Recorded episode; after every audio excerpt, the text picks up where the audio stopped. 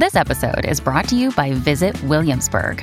In Williamsburg, Virginia, there's never too much of a good thing. Whether you're a foodie, a golfer, a history buff, a shopaholic, an outdoor enthusiast, or a thrill seeker, you'll find what you came for here and more. So ask yourself, what is it you want? Discover Williamsburg and plan your trip at visitwilliamsburg.com. Another day is here, and you're ready for it. What to wear? Check. Breakfast, lunch, and dinner? Check. Planning for what's next and how to save for it? That's where Bank of America can help. For your financial to-dos, Bank of America has experts ready to help get you closer to your goals. Get started at one of our local financial centers or 24-7 in our mobile banking app. Find a location near you at bankofamerica.com slash talk to us. What would you like the power to do? Mobile banking requires downloading the app and is only available for select devices. Message and data rates may apply. Bank of America and a member FDIC. When you need mealtime inspiration, it's worth shopping Kroger, where you'll find over 30,000 mouthwatering choices that excite your inner foodie. And no matter what tasty choice you make, you'll enjoy our everyday low prices, plus extra ways to save, like digital coupons worth over $600 each week. You can also save up to $1 off per gallon at the pump with fuel points. More savings and more inspiring flavors make shopping Kroger worth it every time. Kroger, fresh for everyone. Fuel restrictions apply. Welcome to the New Books Network. Welcome to Poetry on the New Books Network. I am Anna Zambalan, and I'm here with Rachel Mennies, poet and author of the Naomi Letters, which is the collection we'll be talking about today. Rachel's poems, essays, and criticism have been widely published in literary magazines, and she lives in Chicago with her spouse and her dog. The Naomi Letters, published by Boa Editions in 2021, is set mostly over the summer leading up to the 2016 presidential election and the year following it. The love story between the speaker and Naomi unfolds via correspondence, but over the course of the collection, the speaker becomes reacquainted with her own body, physically and emotionally, transcending the space of this long distance love. Thanks for joining me, Rachel. Thank you for having me. So, the Naomi Letters deals with an interrelationship of literary linguistic, and spiritual questions through an epistolary form. The speaker addresses Naomi, the woman she loves. I wondered if we could begin by reading one of the letters, one of the poems, um, and then talk about a little bit about how this book came to be. I wondered if we could start with July 16, 2016. Sure. Yeah. July 16th, 2016. In school, the rabbi offered me the word spirit when I asked, Should I already hate my body this much? Spirit is a woman who cannot leave a woman. Spirit has weights in her feet that keep her in her body. Later, the rabbi said, You've asked enough questions for today. Naomi, I write to you at 30 I carry around this muscular bag. Shouldn't each spirit eventually accept her body? I used to grab my inner thighs between my hands and clamp down until the spirit screamed. I would study my bruising skin for clues. Today, I imagine spirit like a woman asleep in a pile of bones. I imagine love like gnawing. I wanted a body equally like and unlike my own and never found her. Do I wear my grief more like a suit or a skirt? My hands shake at the buttons. They struggle with the wire, hook, and eye. When I was a child, the doctor called my hands dainty. He told my mother I had piano fingers, ones that could span an octave or cover an entire face in its grip, palm to mouth. If nobody has died, why do I grieve? How do I dress the body I will not meet? How do I dress the body I cannot love? We Jews adorn even the mirror when we mourn. The men and the women wear black for a week, keen from the waist in the widow's living room. we become indistinguishable for seven nights. When I close my eyes in the dark, my hands grow to the size of your back. I open my fingers in the silent bed, fill the warming space between your shoulder blades. When I close my eyes, Naomi, your body remains covered in light. Thank you. So, what was the genesis of this book? Um, how did the speaker and Naomi and their correspondence come to be? I started working on this book as a sort of, um, like, I would say, an, a really an exploratory space for a um, kind of an interior crisis that I was going through. And um, before I talk about that, I will say that I had I was in that sort of um, weird um, like stalled space where I had a different book, um, a manuscript between my first book and the Naomi letters that I was um, starting to send around to presses, and I had felt like it was finished, and so thought, you know, maybe um, it's time to see what else is going on and, and kind of take my mind off of that process. I'm gonna. I, I wasn't really thinking of starting a new book. I was just looking for um, a creative outlet, and as I mentioned, I was definitely going through some stuff. I um, was looking to uh, work through some things I didn't yet feel brave enough to talk about, even in therapy. Um, in particular, my um, relationship to my sexuality and my relationship to um, both my body and my mind, which I think that poem kind of um, hits at that sort of which are we space in a kind of interesting way. So um, I started writing these what came to be these epistolary poems as a sort of way of working through some of these difficulties um, kind of like consequence free. It was like, yeah, I really need to confess. I really need to work through some stuff. I need to tell somebody um, these difficult issues that I'm going through. And so I sort of made up a you and started writing um, pretty regularly to this you. And the you became Naomi. And after about a year of doing this, um, I looked over what I had and and realized that what I had was in fact um, had grown towards another manuscript. It wasn't notes uh, that would become something else. That the that these sort of confessional pieces were in fact poems themselves, and that's kind of where the collection grew from. It's interesting to think about the addressee of these poems as a fictional construct or as a construct of the self and other um, in the other. I think one of the interesting things about the epistolary form is that it invites these kinds of ruptures and reparations in the IU relationship. And I, I had intended to ask um, when or about when the address is a self address and when it's truly about Naomi or an other. Um, I've noticed that there's a lot of repetition of Naomi's name um, throughout these poems and these letters. And it feels like the speaker is naming the space between the two individuals or um, otherwise calling the beloved into view. And I wondered how you think about that. Yeah, that's a great framing. I I, it was important to me to recognize and, and preserve some of um, the the like letter uh, concept in these poems without it feeling um, overbearing as a as a sort of form. Um, the repetition of Naomi was a way for me to um, connect to that uh, to sort of remind the reader that this that this you was not a sort of um, like broader construct. Uh, you know, I, I love.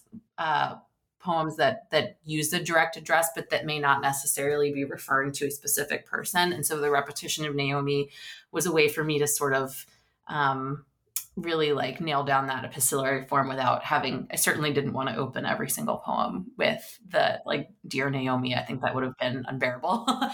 Um, the the way that i felt really um, committed to keeping the speaker's interiority present was almost entirely in the book avoiding having Naomi like respond to the to the I in the book to the speaker because I think then then we're we're opening the door to the interiorities of two people and the way that the direct the address to the beloved like lands and responds and becomes a relationship. And I I um, I tried writing a couple poems in that mode, and the the best little snippets of them that remained are scattered in the book um, that the speaker sort of cites and quotes back to Naomi. But having them both um, be fully realized people in the book kind of made it harder for me to preserve that um, ability for the speaker to speak to herself or to question the reality of what was going on in a way that um, it just felt like it was too crowded. And and so I, I pulled that back and was left with um, kind of what you mentioned I think goes there's a more opportunity for like that rupture or that uncertainty or instability in the whether or not the speaker is relaying sort of a reality or just her understanding of how the relationship is going in in in just the one side of the letters.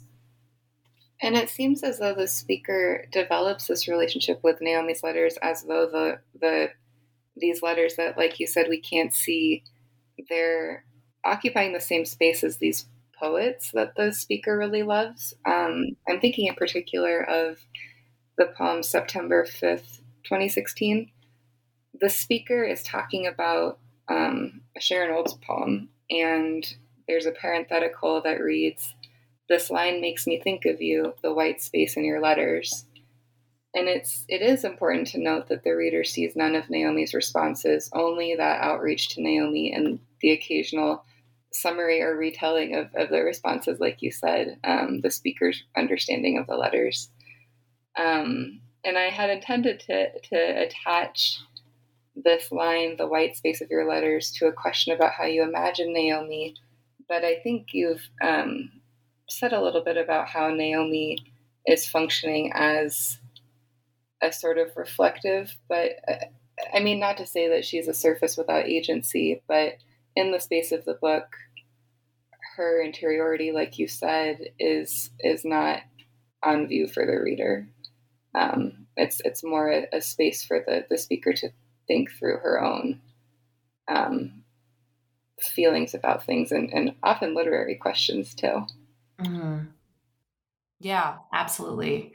Um, I I am not a writer of narrative and plot. And one of the things that I really struggled with in writing a, a book that followed a sort of loose, you know, arc or chronology was when there are two characters in the book them than they're I mean, you mentioned Olds. I, I love Sharon Olds. I always think of um, the dolls mashing together, right? The cut cutout dolls of her parents. And it started to feel a little bit like, oh no, I've created two people and I've put them in a universe and now I have to walk them through the world together. And so that was one of the reasons in my drafting process that I, I definitely had to scale back Naomi is I wanted this to remain ultimately, even though the epistolary form has a sort of narrative to it, I wanted this to ultimately be a lyric project and one where there was that a lot of open questions about the the way that Naomi existed in in relation to how the speaker perceived her. And it, it, it's probably important to say too that the collection includes not just the letters that were sent ostensibly attached to their dates, but also unsent drafts and also later um, unfinished drafts. Um, so there's question, this question too about um, what's unsent or unsaid in the context of a relationship's narrative or trajectory, and also this tension between what is unfinished because unsent or finished but nonetheless unsent or sent but possibly still unfinished. And I wondered uh, how you were thinking about those differences in this project that is a really it is a private project, a, a project of this um, speaker's self reflection and outreach. Yeah, one of the things I when I when I came to the sort of resting place of of feeling pretty certain that this was not a book of two women exchanging letters, the next problem I sort of had to ruminate over was um, of course, when we correspond to a beloved, um, we are also a constructed version of ourselves. We may be. Um, there's a line pretty early on where she, the speaker, is talking about her friend um, in a new relationship and how easy and like how how much fun it is in the beginning and how um, how difficult the in between is. And I think about you know, of course, the speaker in the beginning of the book is not necessarily giving a full picture of herself to a new love in these letters, and so the um, unsent drafts gave me the opportunity to think about well what what might this speaker decide she's not brave enough to say yet? Um, or what might this speaker be wrestling with that she chooses not to disclose to the beloved for whatever reason? Um, and the unfinished drafts kind of in a similar vein um, either they're I, am not always even 100% sure myself you know it's like okay were they abandoned because the speaker um, didn't wish to finish the, the line of inquiry or the line of disclosure that, that she'd begun in the letter um, were they unfinished because um, you know, and there's the the speaker's dog is kind of an you know a, a, ghost and a shadow in the book. Is the letter unfinished because the dog needed to go out? You know, and the reality of me sitting down and writing these letters, all sorts of things happen that pull you away from the page. Um, and so I was trying to kind of nod to the construction of the epistolary as like a labor practice, but also um, I think probably most of all just realizing that it's it's only one view you would get of the speaker if you saw all of the things she was willing to um, create and disclose and put in the mail but we also needed some way um, to see those those other moments in her life that she that she kept from Naomi, but did not keep from us, I suppose, as readers, right? We have a little bit more of a, a view because we get to see these unsent or unfinished pieces. Sure. And that's one of the things I love about letters is that they do reflect a domesticity and invite the recipient to share in it from a distance. And I love that you brought up the dog because the dog feels so important as a um, kind of triangulating force that is present. And I, I, I, I like imagining the dog as a creature with needs that would draw the speaker away from the page. Um, but elsewhere, the dog is present, sighing or um, having some, I don't know, gestural presence in the space. Um, and I think, I guess, I don't know. I guess I just wanted to mention that, I, I, like, or ask you, I guess, about the dog and, and about the the speaker's domesticity and this act of writing to a beloved other as a possibly domestic domestic act. I could talk to you for hours about my dog. so I'll I'll keep it limited to the way that this figure of the dog appears in the book. Um, and the the question of the domestic is um, and I'll sort of I might save some of that for later only because um, I somehow when I was writing this book thought like I couldn't get a more interior or private version of myself onto the page and um, I signed my contract for this book about a month before lockdown. So let me tell you when I say that uh, I've since learned that there is a version of solitude that is different than the one that's created in the book. Um, and I mention that in part because the dog in my newer work is like everywhere. And I think in part it's because he and I spent an entire year together, like essentially alone in an apartment while the world kind of cycled through this horrible pandemic year. Um, in the Naomi letters, the dog represents for me, um, as you mentioned, right, the sort of pulling out of the world of the the the space inhabited by the beloved and by desire and by all these sort of complicated things that make the mind body relationship um, fraught and incredible and difficult into a much more like base pyramid of needs space like the dog needs to go for a walk or the dog needs to be fed um, the poem where the dog almost eats the ant poison um, those sort of moments are like very much in my in my true real life um, having a creature so that is so close to me every day that is almost entirely exists in the present moment um, serves as such a powerful foil for what the speaker is going through in this book, which is ruminating on the past and worrying about the future and um,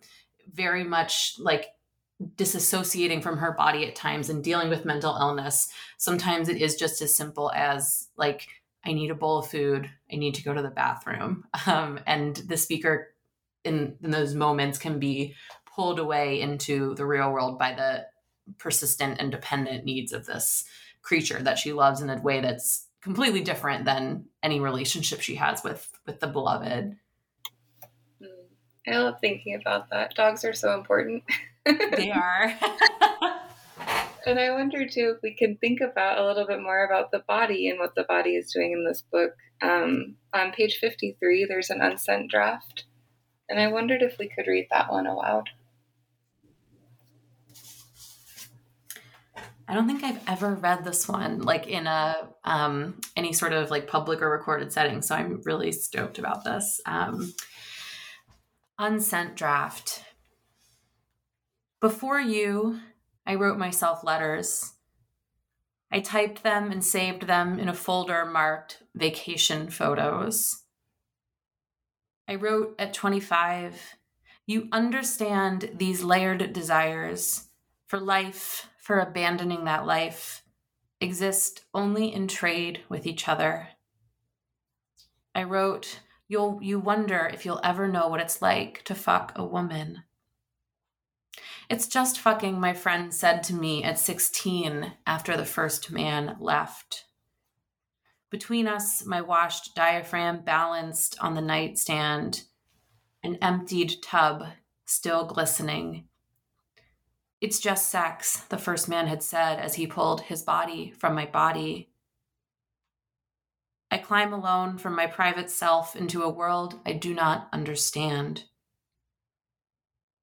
But what if, what if instead that saying, doing the same thing over and over, hoping it will be different? But your body, Naomi, what if this time?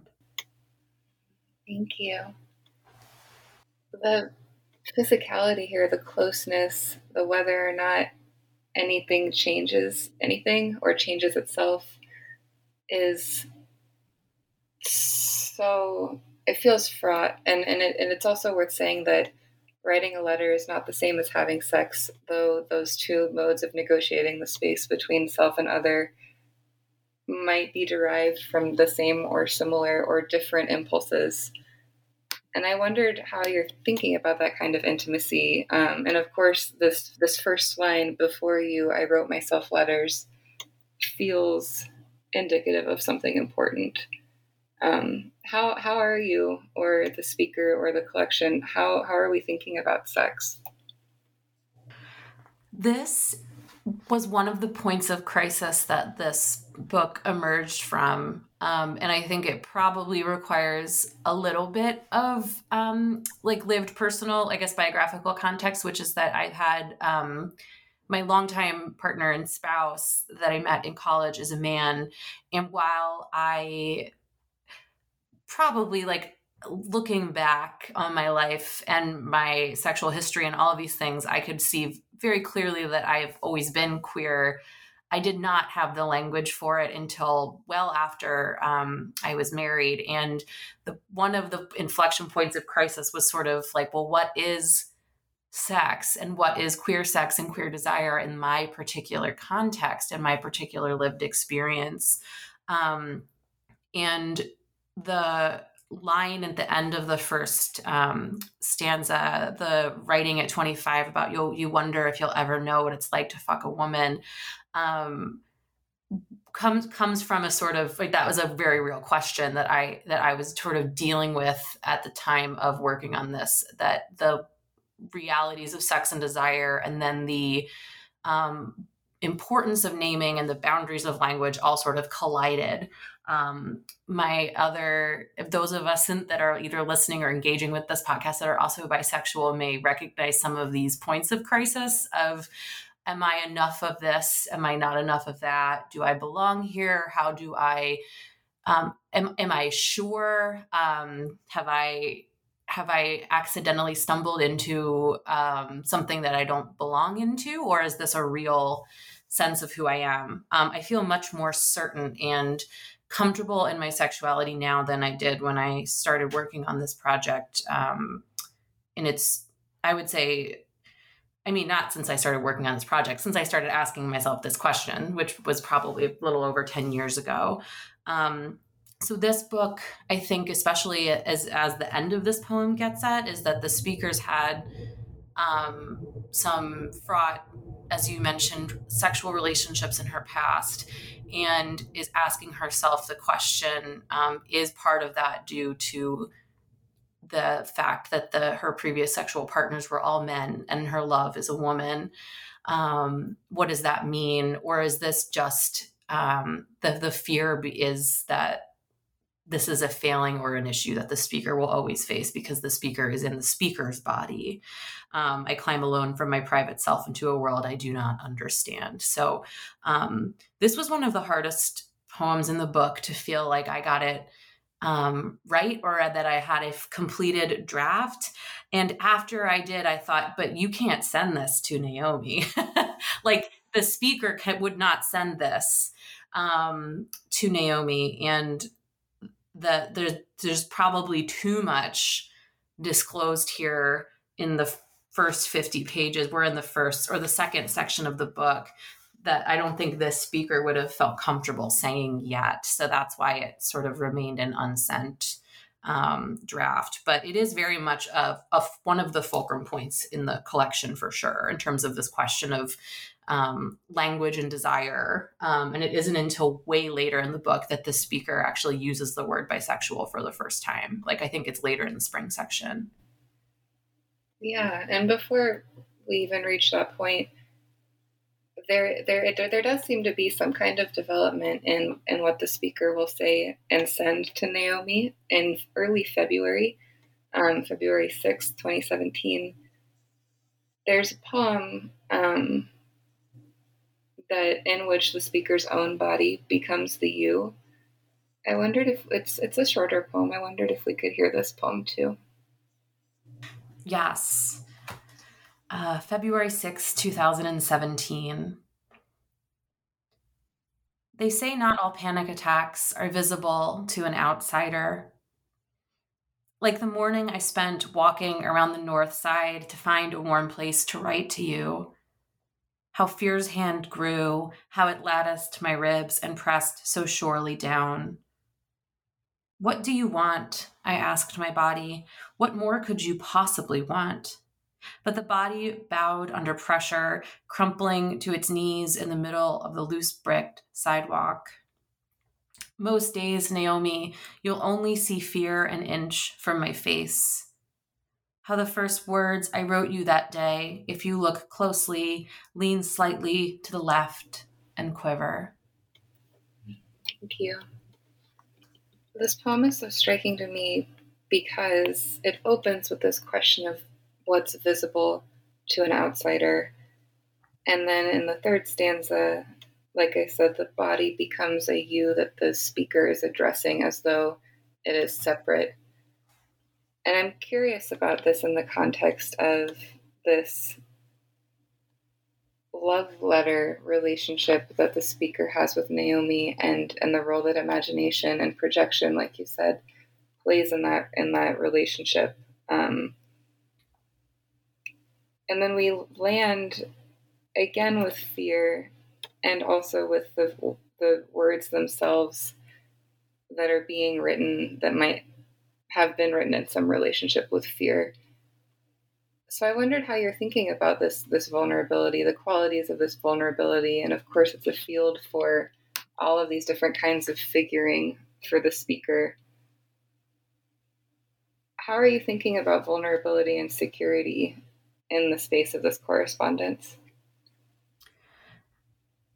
I I, in thinking about this question, drew a lot from my own experiences in sort of slowly um, disclosing to people my own um, mental illness and relationship in particular to anxiety and ocd um, that first line is um, something that i tend to be a little bit of a white knuckler when it comes to anxiety and panic attacks that um, i can i can i don't know if it's an eldest child thing or if it's like just a general coping mechanism for existing in society but i things can get pretty bad before it's really visible in my body um, to another person how um how like how toxic the soup has become it, that my brain is sitting in for lack of a better way to put it.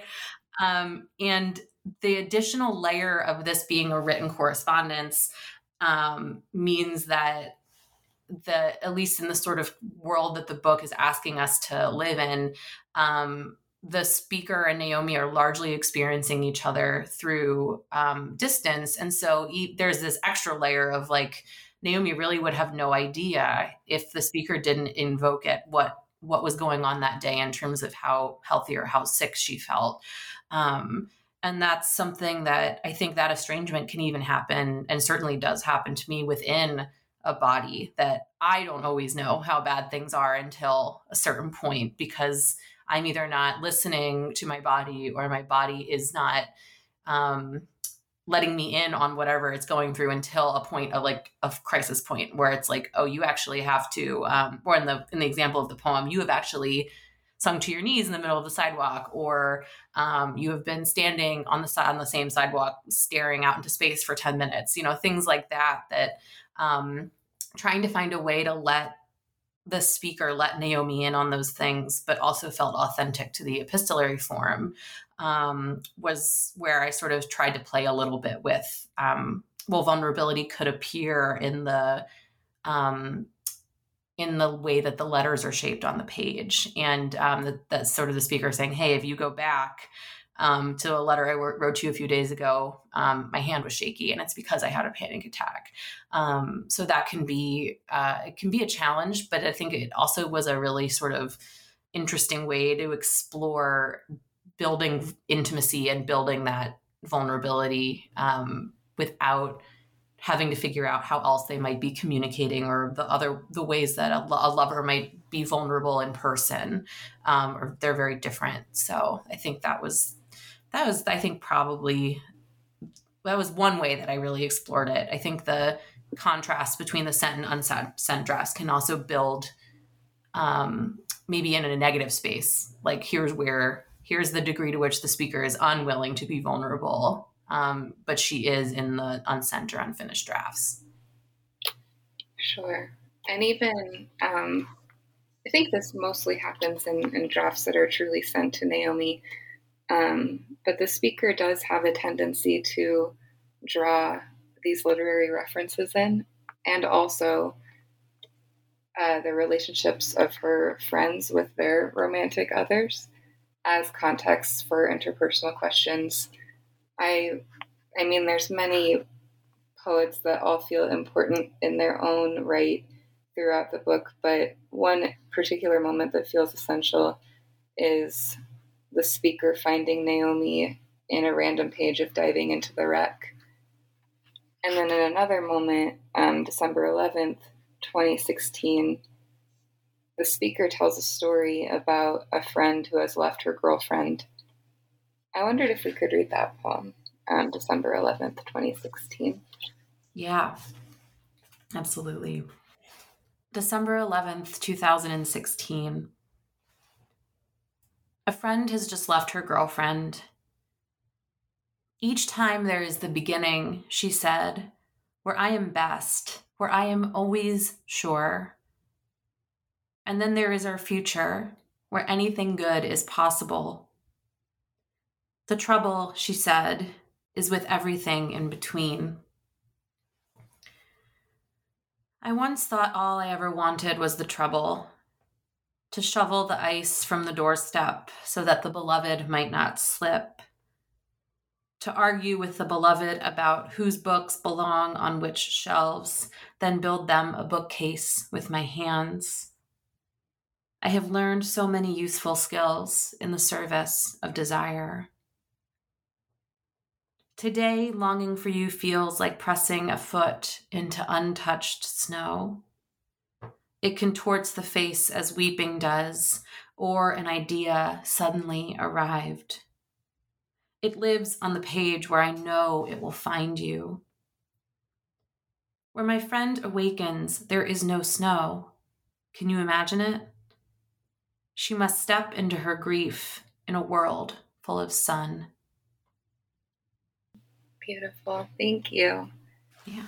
This line near the end of the poem, Can You Imagine It, feels essential in these moves that the speaker makes, um, contextualizing their relationship or her own navigation of um, her thoughts and feelings and her body and her curiosities too, um, maybe her confessions through the lenses of these literary presences and these friends. How did you think about building this web, this network of voices that touch this relationship and in some ways define it, but also um, in a lot of ways make the, the, the love universal or, or make it reachable um, through these pathways of literary influence and social network.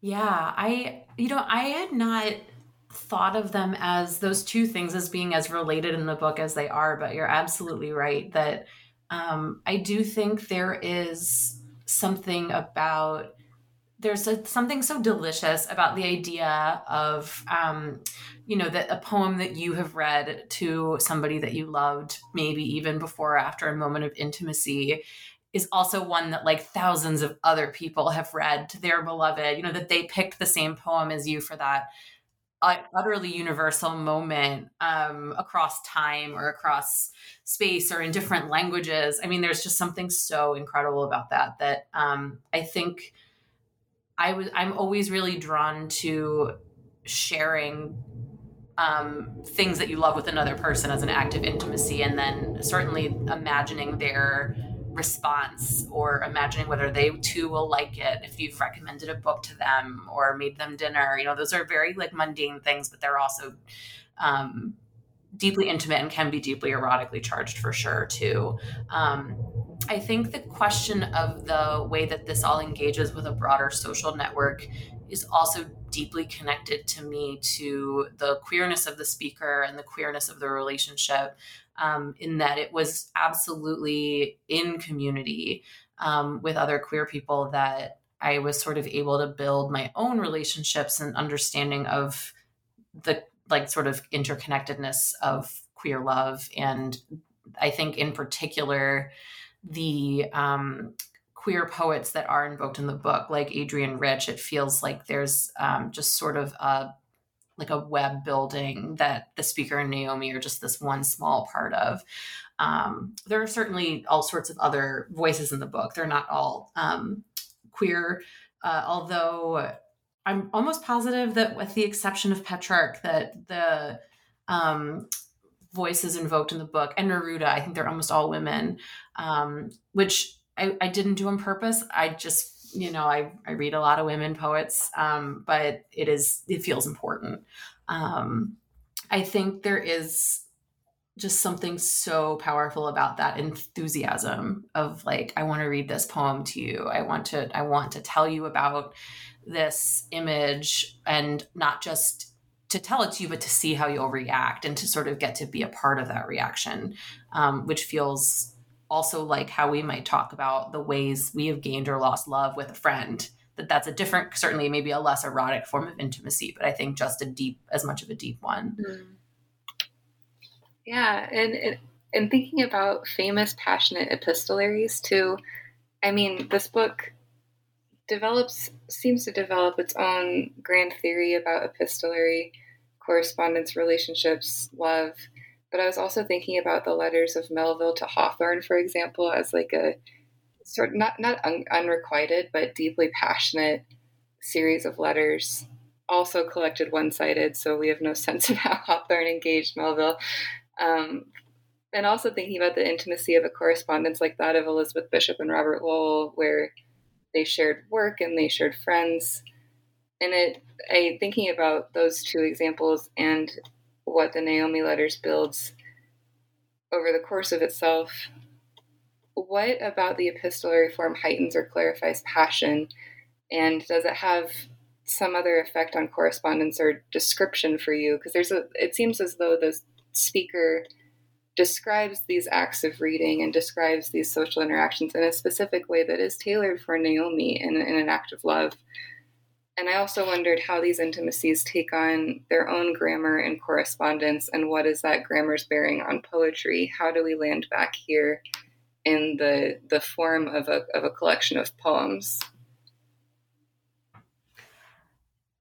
Yeah, I um oh gosh, I'm trying to think where to start. This is such a good question. I think for me, I fell into the epistolary form um, because of its urgency in this particular case, that it allowed me to get so much more, maybe immediately and also deeply, to a place of um, just sort of pure feeling and and connection between the speaker and the you that it wasn't so much um, a poem or a lyric moment that is trying to summon an emotion. It's literally the speaker um, bearing you know some some of these really powerful emotions directly on the page to to the you. And i think um, the epistolary form is so well suited for that level of kind of um, like just wanting to get right to the right to the more intimate parts. Um, and i think it also because it has the sort of construct of being a, a letter you mentioned a couple of my favorites um, it brings a history with it that i think we can kind of imprint um, our own sort of you know engagement with these sort of love stories onto it right it's part of a tradition and a history that i think is so um, powerful and and also just sort of like intimate by design. Um, the in terms of your question about like a maybe a grammar or a lexicon that this book lives in, I really struggled with when I sort of realized like, oh, this is a book of epistolary poems. Um, feeling like I was then limited in the way that those poems could look on the page. Um, I didn't want a reader to forget that we were working in the epistolary form, but I also felt that um, I didn't want it to seem like I'm trying to remember the name of it, but I had a couple of different books as a kid that were like, um, literally like they were meant to look almost like museum artifacts and you would pull out a letter from an envelope. They might have been part of the american girl dolls i'm not sure but it was like you literally could read these letters from other people that were meant to look like as if they were real and had been preserved and um, i was afraid that preserving too much of the the fact like i didn't want to I didn't want this to become a gimmick or become overly precious, um, which I think is a risk of the epistolary form, is because you are sort of like bathing in intimacy with this and you know there's this this really um like important relationship at the core of the poems that that it can get perhaps overly maudlin or sentimental. And so trying to figure out ways to use, in particular, like lyric fragments and on the one end and citations on the other to sort of keep the work from feeling like it was just um i mean i don't mean to say just letter love letters in like a dismissive sense but that they had something else happening in them at, at the sort of baseline level that contained maybe more lyric interest than a true like letter might to a to a loved one that was not written as an epistolary poem but was just in fact written as a letter right? There there has to be some sort of distinction there. Um, but that did take a lot that happened a lot more in the revision stages of this book than it did in the initial writing for sure because it helped me to see across the, the letters to to sort of get to shape well the unsent and unfinished letters are more lyric and the um whether or not I needed as much citation in certain poems or the poem could stand on its own, um, those sorts of questions came later for sure. And thinking about the form too, the dates feel really important to this book, in part because it's impossible to look at the summer and fall of 2016 without the events of that presidential election inflecting things. Um, and I was thinking too about in September 1st, 2016, that poem begins My calendar counts time like this days Naomi writes, days Naomi doesn't write. I, I wondered, of course, too, the book is arranged quarterly in seasons beginning in July um, and, and defined by its seasons, but then it skips ahead to a future spring, too. Um, how is the calendar a part of this writing process or revision process or organizational process? And were you working real time through 2016? Um, or is this book a project of retrospection? I guess my question is how did time impose itself on the on the writing process? This is um, one of my favorite questions to answer about this book because it it absolutely in its first pass was written in real time. Um, uh, sometimes I've gotten questions like, you know, did you write September 1st, 2016 on September 1st, 2016, for example? And um, the answer is sometimes um, because there were um, certainly poems that looking back are the dates are like to me i can see like oh i unquestionably wrote for example november 10th 2016 after immediately after the results of the election. Um, i was working on this book as that as these seasons were unfolding but in in looking back and building the book through revision um, dates changed and got moved around quite a bit. And part of that is just because um, you know the, the human mind and body that wrote this book was an adjunct professor. I was teaching uh, on a couple different university campuses and i was freelancing that year. Um, and as anybody who's ever taught multiple first year writing sections at a time probably knows there are hills and valleys in your availability. And so if this book existed literally as I was on the days I had time to write and days that I didn't. There would be no poems in November. There would be no poems in April. I was grading papers.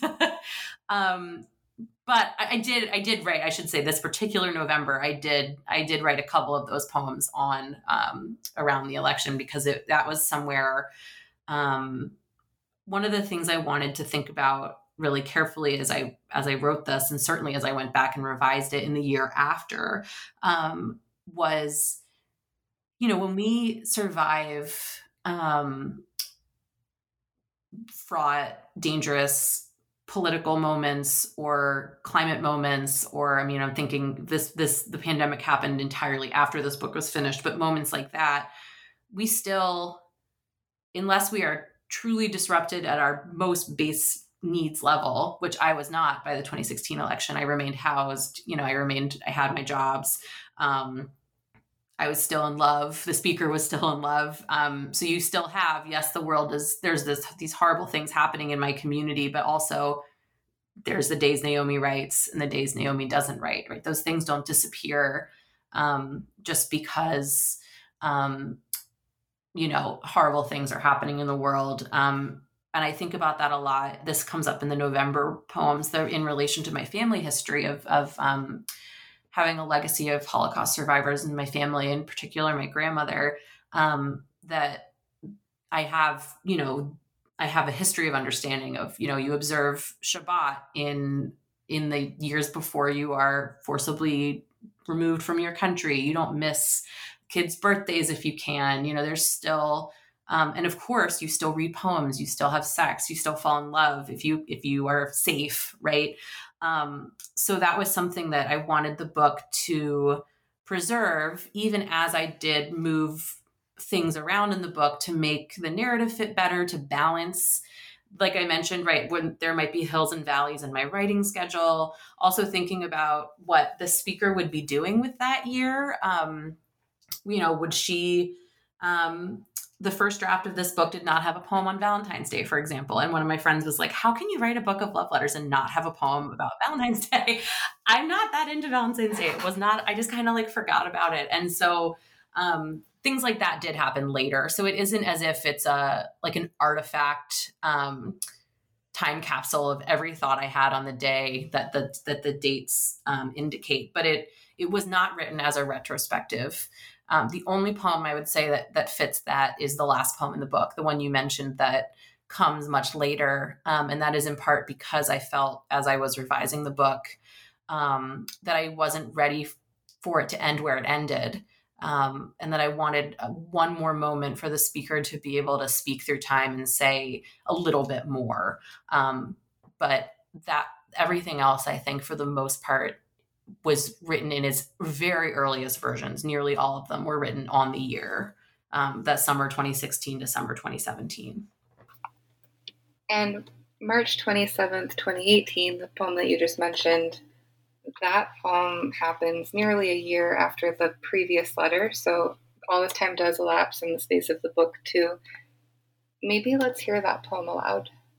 March 27th, 2018. I am learning to treat my beating heart as if it belonged to another, as if it still belonged to you, Naomi.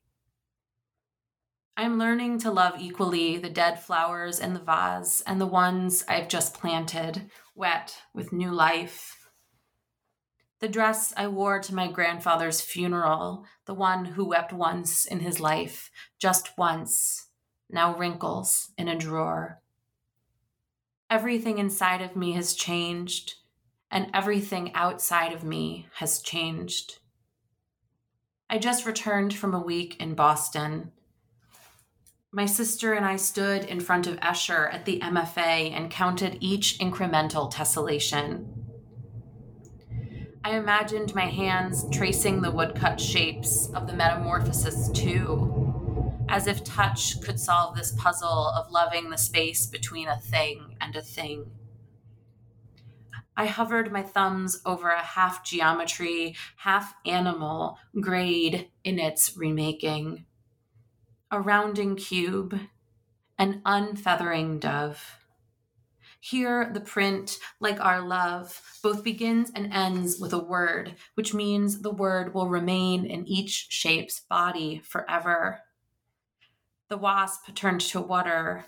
The turret turned to rook.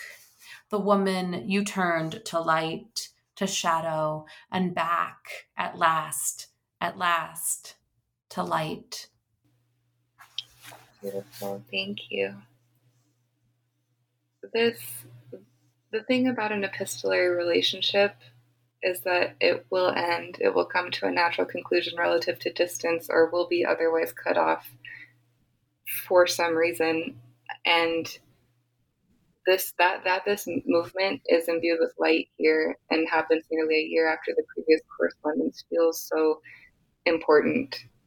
How do you think about closings and how has the correspondence changed the speaker?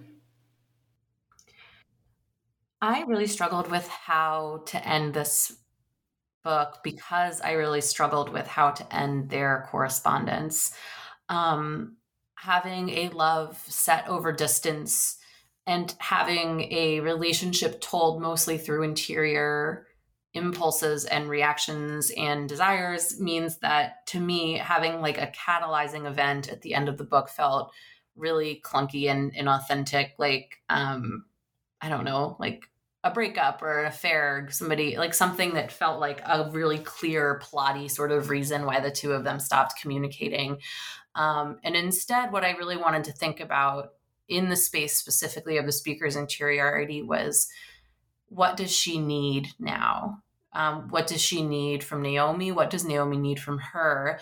And can she go out into the world, into the green world that is at the end of the um, second to last poem in the book um, when she says, I have to go outside?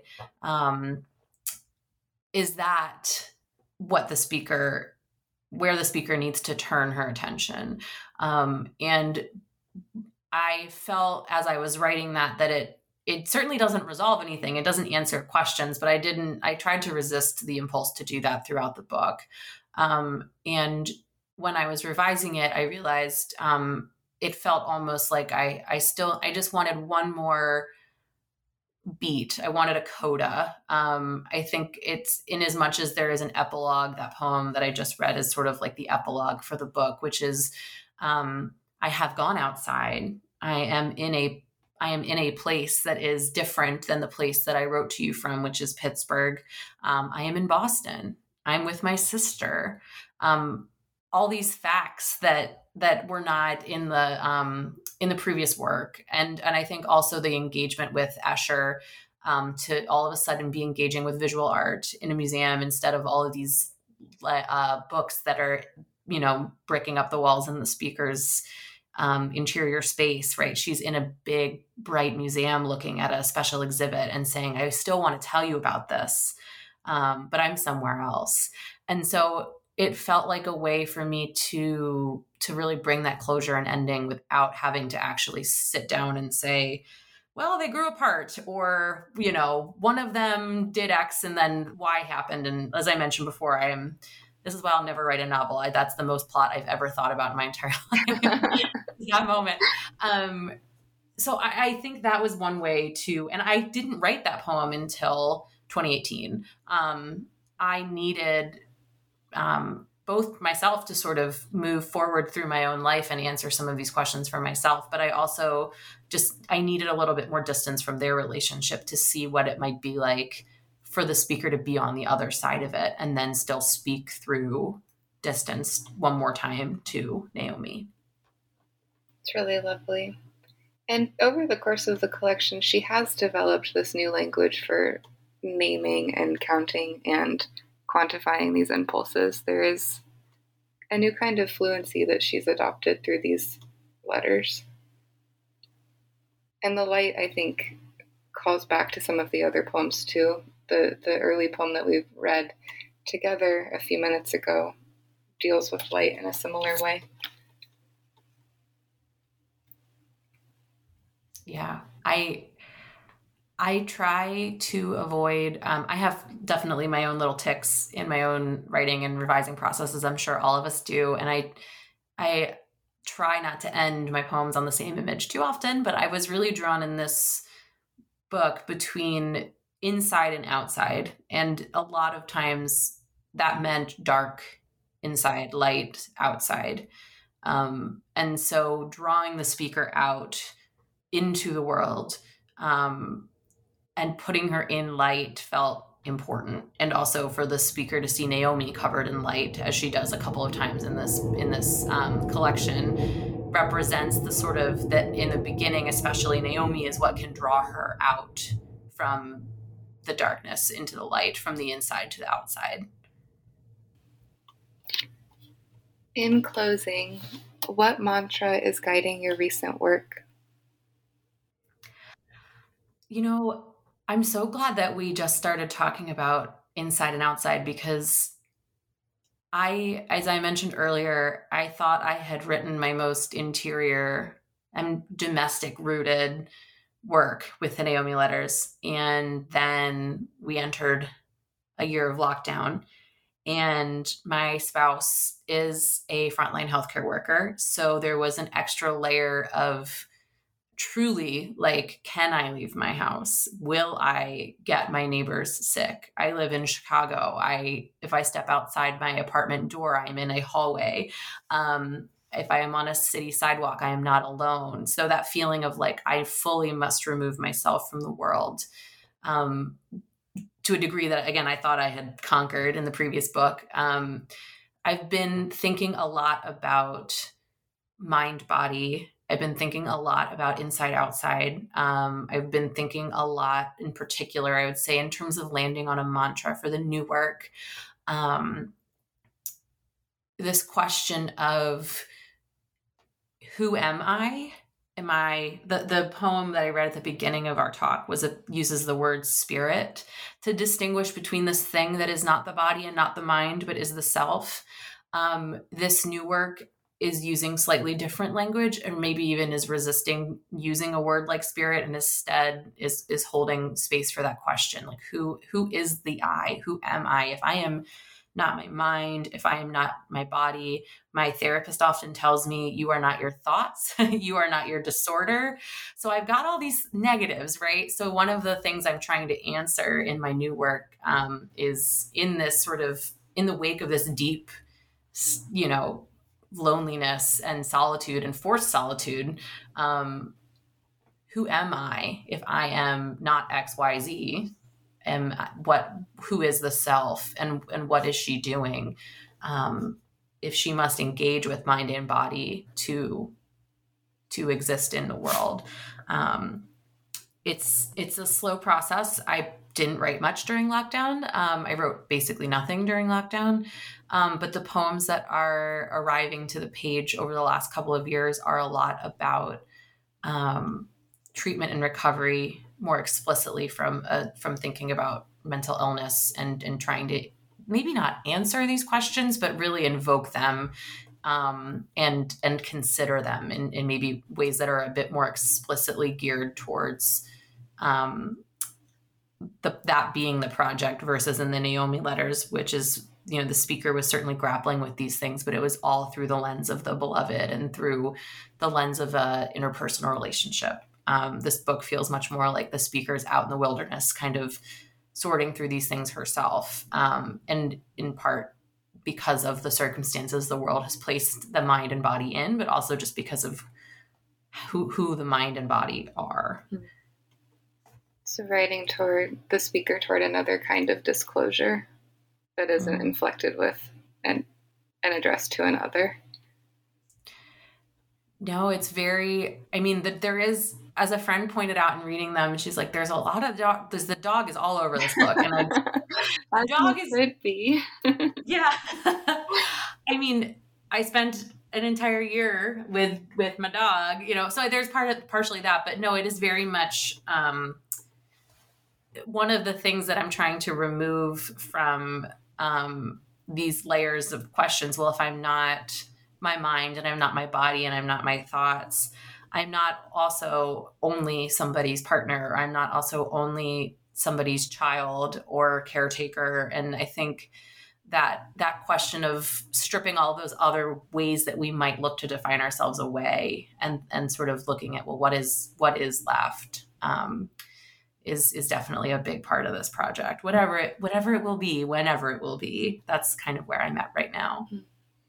That's really lovely. I'll look forward to reading your new work. Thank you. I'm excited to show it to the world whenever it is ready. thank you so much for talking with me today, Rachel. Um, and thank you to our listeners for joining us to talk about the Naomi letters.